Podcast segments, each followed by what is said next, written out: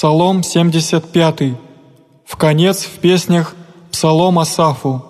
Песенка о сирианину.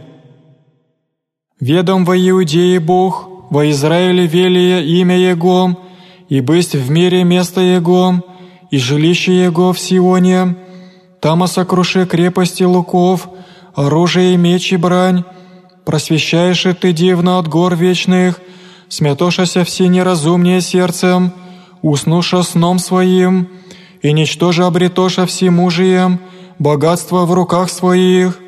От запрещения Твоего, Боже Яковль, воздремаша всетшие на коне, Ты страшен, и кто противостанет Тебе?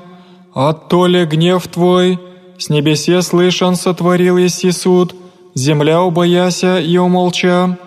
Внегда восстати на суд Богу, спасти вся кроткие земли, яко помышление человеческое исповестся тебе, и останок помышления празднует ти.